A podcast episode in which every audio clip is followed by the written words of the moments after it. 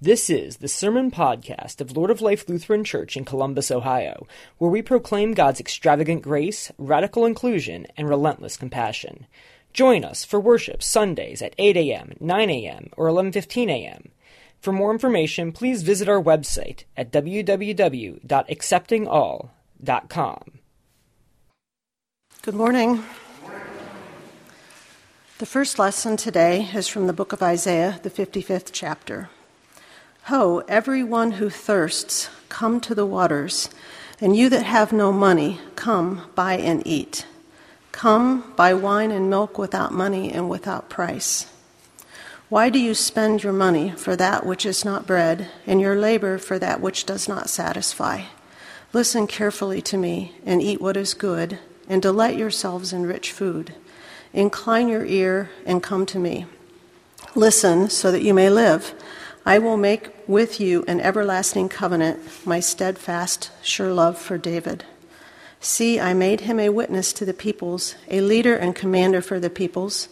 See, you shall call nations that you do not know, and nations that do not know you shall run to you, because of the Lord your God, the Holy One of Israel, for he has glorified you. Holy wisdom, holy word, Holy Gospel according to Matthew, the sixth chapter. Glory to you, O Lord. Jesus said, Do not store up for yourself treasures on earth, where moth and rust consume, where thieves break in and steal, but store up for yourself treasures in heaven, where neither moth nor rust consume, where thieves do not break in and steal. For where your treasure is, there your heart will be also. The eye is the lamp of the body. So if your eye is healthy, your whole body will be full of light. But if your eye is unhealthy, your whole body will be full of darkness. If then the light in you is darkness, how great is the darkness? No one can serve two masters.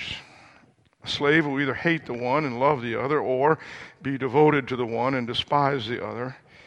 You cannot serve God and wealth. Therefore, I tell you, do not worry about your life, what you'll eat, what you'll drink, about your body, what you wear. Is not life more than food, and the body more than clothing? Look at the birds of the air. They neither sow nor reap nor gather into barns, and yet your heavenly Father feeds them. And are you not of more value than they? And can any of you, by worrying, add a single hour to your span of life? And why do you worry about clothing? Consider the lilies of the field, how they grow. They neither toil nor spin, and yet I tell you, even Solomon in all of his glory was not clothed like one of these. But if God so clothes the grass of the field, which is alive today and tomorrow thrown into the oven, will he not much more clothe you, you of little faith?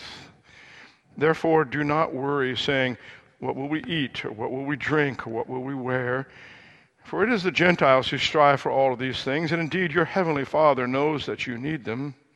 But strive first for the kingdom of God and God's righteousness, and all these things will be given to you as well. So do not worry about tomorrow, for tomorrow will bring worries of its own. Today's trouble is enough for today.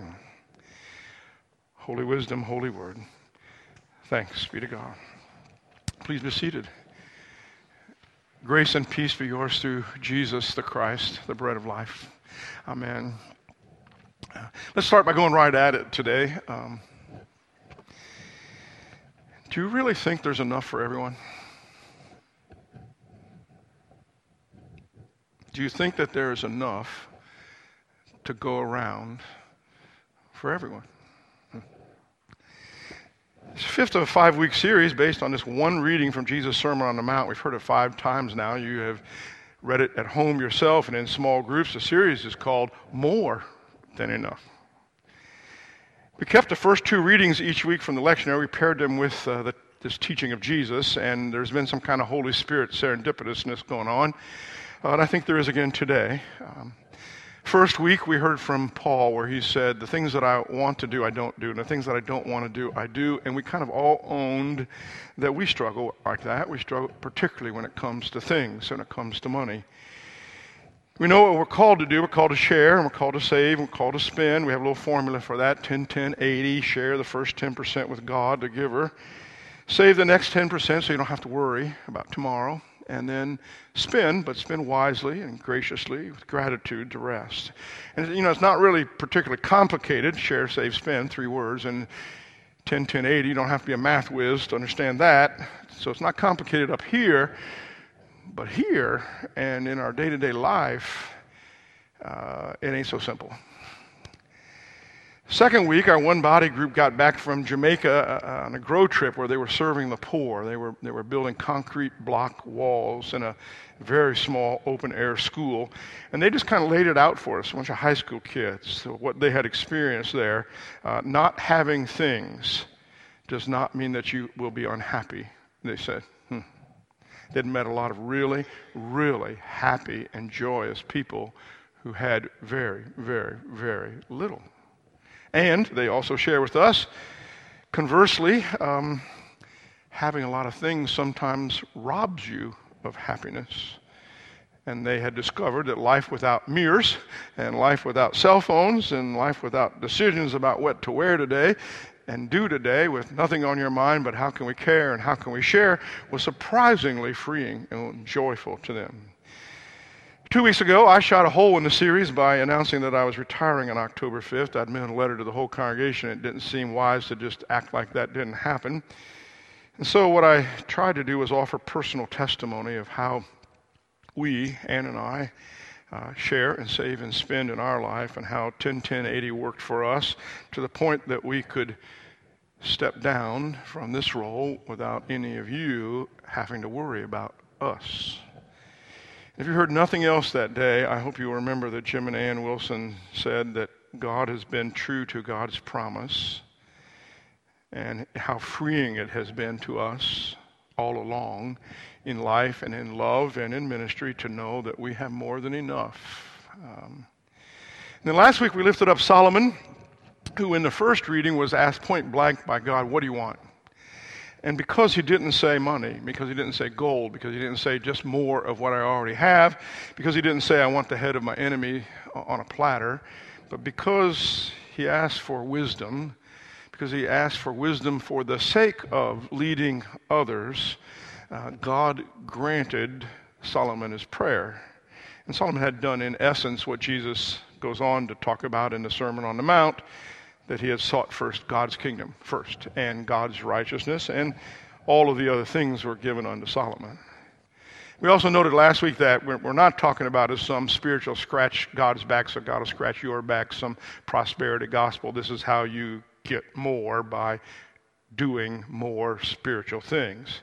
Because as Jesus notes uh, in this text, even one lily that does nothing is better arrayed than Solomon and God showers the rain and the sun on the just and the unjust alike.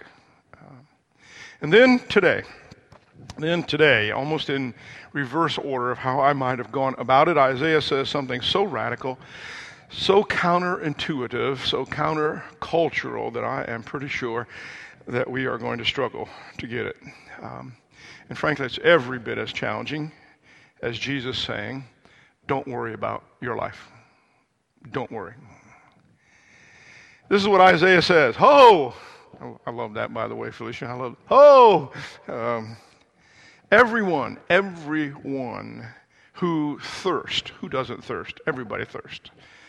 Come to the water. You who have no money, nothing, nada, come buy wine and milk without price. Ho! Everyone. Everyone. Do you think there will be enough for everyone? Or is there just going to be enough for some? Like, for instance, just the smart people, or the strong people, or the white people, or the American people, or the Christian people. Is there enough for everyone in God's vision of the world. Now, it's all, all connected. I, I, I know when I start to slip off to what some are going to perceive to be a political moment, it's all connected. The core of this congregation's identity are six words of our experience of God Extravagant grace, radical inclusion, relentless compassion. What we're saying is that we think that there is enough of God's unconditional love and care, that God's love and grace is not just for those who believe like us, and not just for those who look like us, and not just for those who worship like us and pray like us, and that everybody else would be condemned to be without God's love and grace. We believe that there is more than enough extravagant, radical, relentless grace. It's all connected. And it sounds, I don't know, so easy and so agreeable in the theoretical uh, grace, love, inclusion, spiritual, good feelings. But then when it comes to things and money, or so we have been taught, there's not enough. Remember the story of the Israelites uh, crossing the Red Sea? We're going to recall it in our baptismal liturgies not once but twice today. Uh, when we pray, uh, you led Israel uh, through the sea from slavery into a promised land. And they don't go to the promised land instantly. You remember that part, right? They, they spend 40 years wandering out in the wilderness. Uh, Walter Brueggemann suggests that it took them that long, 40 years, because they had been slaves to the Pharaoh, who, in Brueggemann's words, they had been cogs in a system that had convinced them that the goal was to have more, to work more, more production, more accumulation because there would never be enough. Brueggemann suggests it took them 40 years to learn to trust God again. And what they discover out there in the wilderness with God providing their daily bread, you remember that story, the manna and the quail we sang about in our opening song. What they discover is that freedom from slavery does not mean having more, does not mean that I get to be the Pharaoh and they get to be the slaves. It means God will provide whether we are worthy or not. It means that we will always have enough. Freedom like that, that God offers the Israelites on the other side of the Red Sea, and frankly, the same sort of freedom that God offers to us on the other side of an empty tomb, the other side of death, is not a zero sum proposition more of God's love for me does not mean there's less of God's love for you. And more for you does not mean that there is less for me. It's not a competition. We are not competing for God's love and God's grace or for our daily bread. It's normal, we tell ourselves. It's normal. It's just normal. And frankly, unfortunately, it probably is. It's normal to want the best for ourselves, for our families, for our friends, for our children. It's normal to want the best for those we love. But that's kind of an insidious game at some point. Even if we're able to get past our desire for the material best, you know, okay, my child does not need to have the very best bicycle. I still want the best schools. I want the best opportunities. I want the best whatever, you name it. And here's the thing with superlatives like the best or the most or any of those other words with EST on the end of it fastest swimmer, smartest student. We start comparing. We start competing. We start talking about who's at the top, who's at the bottom, who's worthy, who's not. I want to stop there for just a moment for a little commercial for Aristotelian logic. Not everybody can be the best.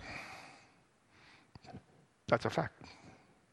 Not everybody can have the most. That's a fact. I'm going to let that sit there for just a moment, right next to Jesus saying, Don't worry about your life. We can't all have the most. That doesn't work. But everybody can have enough. Lee Hall Moses puts it this way more ask, What else can I get? What else can I have? enough ask, do I really need more? This past week, I learned a few things that blew me away. Um, here's a couple of them. One in two children in the United States of America, 72% globally, will be food insecure at some point in their life. Half of the children of this country. 21% of all children are food insecure right now in the state of Mississippi. If you can, let go of all your defenses for a moment, because if it's 44%, the point is still the same. Half of all the children in this country will at some point not know if they have food to eat tomorrow, and one in five in Mississippi don't know that today. Feed America, which is the, the U.S. network of food pantries, like the food bank here in town, says that in Franklin County in 2015, which is the most recent statistic available, that 17% of our sisters and brothers were food insecure. That's 212,000 people. And why is that? Hmm. Well, since 1980, which is about when childhood obesity rates started to skyrocket, the price of fruits and vegetables has gone up 40%. And the price of processed food has gone down 40%, which means that you already know this, it's so much cheaper to buy a bag of potato chips than it is to buy a bag of apples. Healthy eating is not cheap. And there's a reason for that because since the Great Depression, ag subsidies are part of the federal budget. No one talks about that. Originally, they went to family farms. They were necessary to keep them afloat, and that's all there was family farms. But now, they primarily go 92% to agribusiness, large corporate conglomerates. So, taxpayer money primarily supports corporately owned mass production crops, which are corn and soybeans and wheat, which are the key ingredients of processed foods. And virtually no subsidies for growing fresh fruits and fresh vegetables, which, duh, is why processed foods are so cheap and vegetables are so expensive. And it is why obesity and food insecurity is on a rise in this country. Now, I, I could do that all day. And some of you would be offended, and some of you just tune it out. But here's the point that's why advocacy ministries matter on behalf of the hungry, why they're such an important part of Lord of Life Church and of our mission team. It's why our involvement in things like BREAD really matters. Because, yes, we feed the hungry, and frankly, we do it really well, Lord of Life Church. We do it regularly, we do it without regard to who can pay and why they can't, and we do it with love, and we do it with good nutrition. And I'm very proud of what we do here. Buddy Bags, First English, Faith Mission, all that's fact. I'm so excited about um, our 50th anniversary. We've decided we're not going to have some big fancy banquet. I love this part. Instead, we're going to serve up what we're calling mission tapas, uh, little small plates. And the food that we're going to serve is the food that we serve all over the city when we serve hungry people in a kind of a cocktail party kind of atmosphere. It's all, all connected. And I'll, go back with me to share, save, spend, 10, 10, 80 for just a minute because it is really all connected. There is amazing freedom in trusting Jesus that you don't have to worry about tomorrow, um, that you don't have to worry about what you eat, about what you wear. There's amazing freedom in trusting Jesus that there will be more than enough, and not just for you, but for everyone, and that God loves not just you, but everyone without money and without price. That's a big part of why church actually matters, um, why the church even exists. Because it, it is hard to swim against that stream all by yourself. And community helps, friends help. Uh, because we all need reminders. We need the word, we need the good news because there's a connection between knowing that you're loved and loving everyone else. There's a connection between having more than enough and everyone else having enough. There's a connection between everyone being welcomed at the table and everyone being fed. There's a connection. Let me close this out with the words of Jesus one more time. Even the Gentiles strive for all of these things. Indeed, your heavenly Father knows you need them, but, but, strive for the kingdom of God and God's righteousness. And all these things will be given to you as well. And don't worry. Just don't worry about tomorrow. God is good all the time. All the time. God is good. And because that's true, there is more than enough for everyone. Amen.